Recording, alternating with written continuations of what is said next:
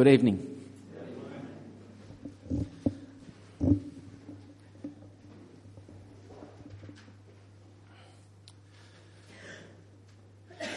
You may remember in the middle of last year there was a news story on TV and in the radio and papers about a jet in Queensland that had to do an emergency landing on its belly.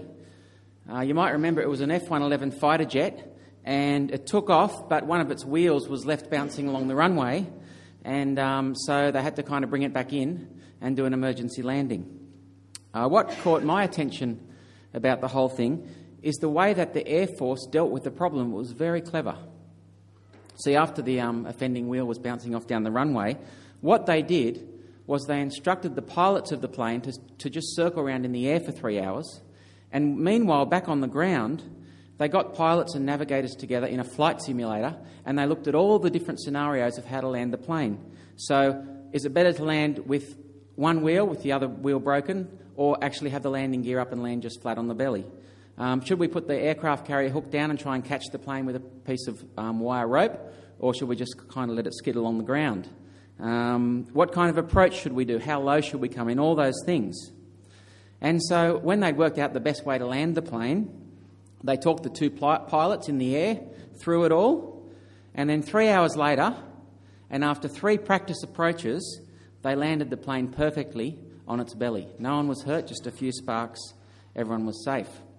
One of the pilots from the plane said, It was great having the guys on the ground working with us as a team to come up with a solution. The plan worked well. See, the key to it all was the pilots knew exactly what to do, even though what they were going through they'd never done before. In the 30 year history of the um, RAAF, um, of the F 111 fighter jets, this had never happened. But because they were all prepared for it and the ground crew had talked them through it, they were ready. Now, I reckon that's not too different to what's been happening in John's Gospel because Jesus is preparing his disciples for something that, well, they have never been through. They have just had the surprising announcement that Jesus is going to die, and now he's preparing his disciples for what lies ahead. And we've been seeing that over the last three weeks, haven't we? You know, he wants his disciples to trust him, he wants them to be comforted by his promises, he wants them to remain in him after he's gone and bear fruit. But so far, in these three weeks in looking at John's Gospel, it's all been about Jesus and his disciples. So last week, and the week before, love one another. Well, in today's passage, Jesus goes on to talk about how his disciples should relate to the world after he's gone. After Jesus goes back to the Father, what will day to day life be like as a Christian in the world? And he basically spells it out in chapter 15, verse 18. If the world hate, hates you, keep in mind that it hated me first. If you belonged to the world, it would love you as its own. As it is, you do not belong to the world, but I have chosen you out of the world. That is why the world hates you. See, there's two groups of people on view here. Jesus puts every single human being on this planet into one of two groups. Either you're someone who's rejecting Jesus and Jesus calls them the world, or you're someone who accepts and follows Jesus and believes in him, and they're not given a name, Jesus just calls them you, my followers. There's the world out there, and there's you, my disciples. You're either for Jesus or you're against him. Two groups. And notice the division is not based on whether you go to church or not, or whether you're a religious person or not. In fact, we'll notice down in verse 24 and 25 that some of the people who most hated Jesus were religious people who read the Bible. That's not the division, whether you go to church or not. It is whether you follow Jesus or whether you don't. And Jesus is preparing his disciples for life in a world that hates him. Verse 20, he describes a bit more what it will be like. Remember the words I spoke to you? No servant is greater than his master. If they persecuted me, they will persecute you also. If they obeyed my teaching, they will obey yours also. They will treat because of my name, for they do not know the one who sent me. Now, that, that is exactly what happened. Jesus' followers were hated by the world. Not because of their personalities, not because they were kind of people, if you, if you met them, they, they just rub you the wrong way, not because of what they wore, not because of how they acted, simply because they chose to follow Jesus. Verse 21 They will treat you this way because of my name. They were hated because they chose to speak out about Jesus. And if you want to follow that, you can read it in the book of Acts. In Acts 2, Peter stands up in front of this huge crowd. He talks to them about Jesus. 3,000 people get converted. But not long later, Peter's put in jail. And he's told, Stop talking about Jesus. Don't use that name. And then in Acts 7, Stephen stands up and he talks about Jesus and he gets stoned to death. But the disciples don't stop. They keep going because they knew that was what was coming. They were ready, they were expecting it. Here, Jesus is preparing them for it. If the world hates you, keep in mind that it hated me first. And now we find ourselves here, 2,000 years later, in Australia, a fairly tolerant country. We put up with a lot here, don't we? Do you find all this hatred talk a bit strong? Uh, that Christians will be hated? Do people hate Christians in Dubbo? Maybe there's another question we should ask first do Christians hate Jesus in Dubbo? Sorry, do, do people, I hope Christians, does the world, do people still hate Jesus today? Well, the answer, of course, is yes. The world still hates Jesus. It might be a polite hate. No, thank you, I'm okay, I don't need to hear about that. It might be that people suddenly stop being interested in the conversation if you mention Jesus. It might be that people avoid talking to you because they know that you will talk about Jesus. But people don't want to talk about Jesus. And the reason they don't want to hear about Jesus is because they hate him. They don't want God running their life. Jesus exposes their sin. Look at verse 22. If I had not come and spoken to them, they would not be guilty of sin. Now, however, they have no excuse for their sin. See, to hear what the Bible says about Jesus is uncomfortable because it exposes our sin. People don't want to hear it. And because it is uncomfortable, people won't want us to speak about Jesus. So, if your greatest desire is that you want people to like you then don't bother talking to people about Jesus. If you want to be popular with everyone, well, don't bring up Jesus in the conversation. In fact, that's why it's tempting, isn't it, to be quiet about Jesus. You feel people's defences go up, and it's tempting not to talk about Jesus. We need to ask ourselves if we're really living for God, why so much are we keeping quiet about Jesus just for the affirmation of other people? I mean, it's natural to want to be accepted. It's, it's natural to want other people to think positively of, of us, isn't it? It's good to be liked. It's nice to walk in on a room, it doesn't happen much, and hear someone saying something positive about you. It's terrible to walk in on a conversation and you catch someone saying something bad about you behind your back. But we can't let ourselves be manipulated by the fear of what other people will think about us if we talk about Jesus. We don't need to fear what they think. They're not the audience that we're performing for. God is our audience. He's chosen us out of the world. He's warned us the world will hate us. It's going to happen. Get over it and get on with talking to people about Jesus. Instead of thinking, what will this person think about me if I talk about Jesus? How about thinking, what will Jesus think of me if I'm too embarrassed to admit that I follow him. We need to place God's glory and the salvation of our friends and family as above, above our own embarrassment. See, following Jesus and keeping it quiet, quiet's not an option, is it? In fact, Jesus goes on to show us that in the next verse. Even though Jesus' followers will be hated, Jesus goes on in the next verse to command them to keep speaking out about him. Look at verse 26. When the counselor comes, whom I will send to you from the Father, the Spirit of truth who goes out from the Father, he will testify about me. And you also must testify, for you have been with me from the beginning. The disciples here have been with Jesus from the beginning. Now, in that sense, they're a little bit different to us, aren't they? They were eyewitnesses of Jesus. We weren't with Jesus from the beginning, so we don't really uh, come into the picture here in, in the room in John 15. But we do come into the picture a little later, don't we? In Pentecost, uh, God, Jesus pours out his Spirit on all believers, and the gospel spreads through all believers.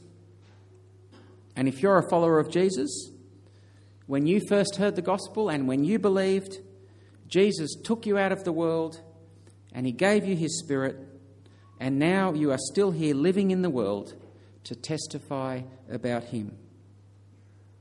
But don't worry, you're not alone. There might be opposition but God has given his Spirit to help us. Look at verse 5. Chapter 16, verse 5. Now I'm going to him who sent me, yet none of you asks, Where are you going? Because I've said these things, you are filled with grief. But I tell you the truth it is for your good that I am going away. Unless I go away, the counselor will not come to you. But if I go, I will send him to you. For the third time here, Jesus promises that after he goes to the Father, he will send his Spirit. Now, we've already seen that what the Spirit of God does in the life of believers. He helps us to remain in Jesus, He causes us to bear fruit, He, he reminds us of the truth. Well, here in John 16, we see Spirit to the world, to unbelievers. The Spirit will show the world that they are wrong. Have a look at verse 8. When he comes, he will convict the world of guilt in regard to sin and righteousness and judgment. See, there's three things that the world is wrong about. There's, there's, probably a lot more than three things, but Jesus here sums it up in three things.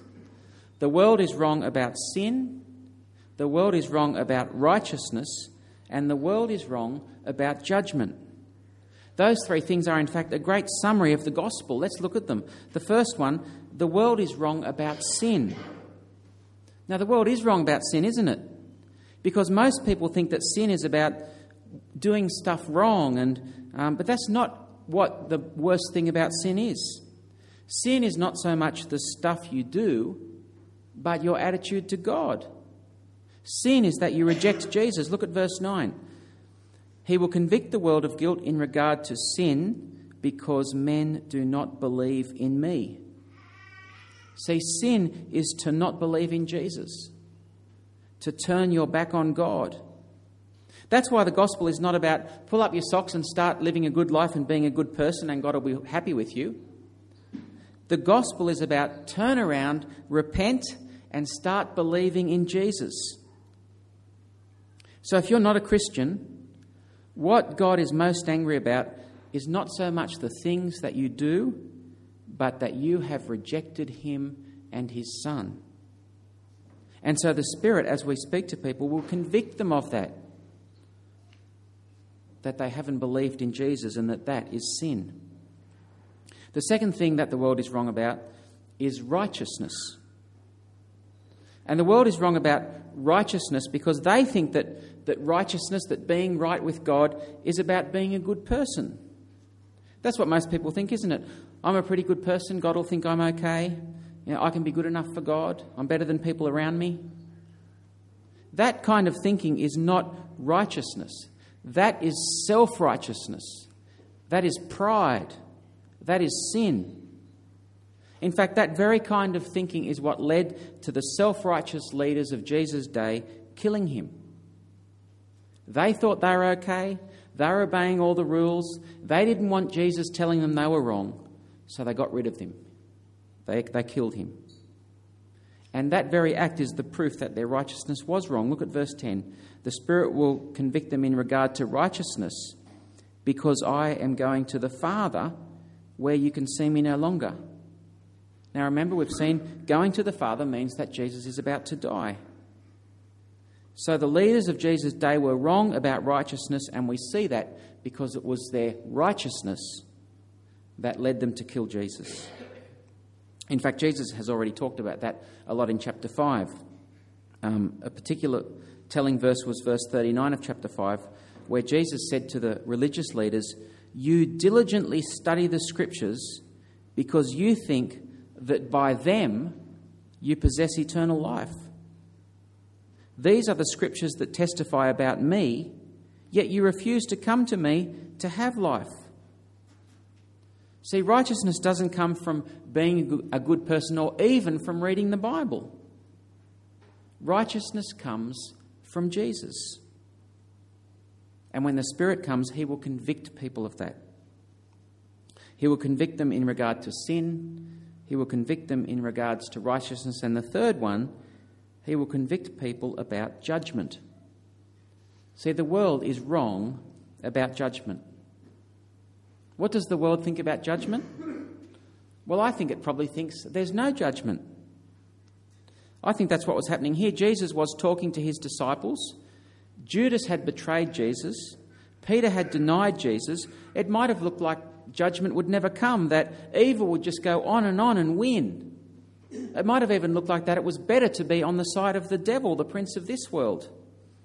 Well, that's what Judas decided. He left Jesus for dead. But Jesus says that kind of thinking, that judgment will never come, is wrong. You can't make that mistake anymore because when Jesus rose from the dead, the devil was defeated. He doesn't have any power anymore. His judgment has already come. He's condemned. Verse 11 convict the world in regard to judgment because the prince of this world now stands condemned. See, people are wrong to say that they won't be judged. The prince of this world has been judged, and so too everyone in the world who continues to reject Jesus will be judged too. The world is wrong about those three things sin, self righteousness, and judgment. And so we need to call on people to turn from their sin, to trust Jesus, and to escape the coming judgment. And the comfort is, as we speak to people about Jesus, the Spirit will speak through us and convict people. Because, did you notice in verse 7? When Jesus sends his Spirit to convict the world, he's not sending his Spirit upon the world, He's sending His Spirit to you, to His believers. So the way that the Spirit will convict the world is through us, as we speak about Jesus. As we speak to the world that hates Jesus, the Spirit will convict people of the truth through us. Now, do you see the comfort of that? Sure, as we talk to people about Jesus, they may, may not want to hear it. They may hate you for it. But the Spirit will use it to show them the truth. And in the end, it's not up to us to convert people. We simply need to talk about Jesus and who he is, and the Spirit will do the rest as he chooses. And some people, because of our testimony about Jesus, will pass from death to life. See, these are meant to be words of comfort. Because, yes, life will be hard as a Christian. And if you choose to speak out about Jesus, you will be alienated. But don't give up. Don't keep quiet about it. Don't be afraid of people. God has chosen you out of the world to belong to Jesus. But He's left you here in the world to witness to people about Jesus. Look at the final verse, verse 33. I have told you these things so that in me you may have peace. In this world you'll have trouble, but take heart. I have overcome the world. Let's pray. Father God, we um, confess that all of us on our own have no hope without your Son. Father, we are just so full of self righteousness and we don't want to think there's anything wrong with us. And so we just thank you that you've humbled us, that you've led us to see the just the terribleness of that path that we're on, and you've brought us to the point where we could realize that we have nothing to offer you, and that we've come to Jesus and asked you to forgive us. And Father, we just, having tasted of that, we would love other people to be saved. And Father, at times it can be so frustrating when people don't want to hear about Jesus. It can even be surprising. But Father, here you're telling us to expect it. And so we pray that when we come against people who, who make us feel awkward or embarrassed or make us want to um, keep quiet about Jesus, we pray that you, we would see that that's the very reason you've left us here. We pray that you would give us the courage to speak about Jesus boldly. Father, we pray that this week at work and at home and at school, wherever the opportunities arise, to talk about Jesus, that our desire to see you glorified and our desire to see other people saved would be far greater than our, the fear of our own embarrassment. Father, we pray that we might boldly testify about Jesus and all that He's done for us. And as we do that, we pray that your Spirit might take people from death to life.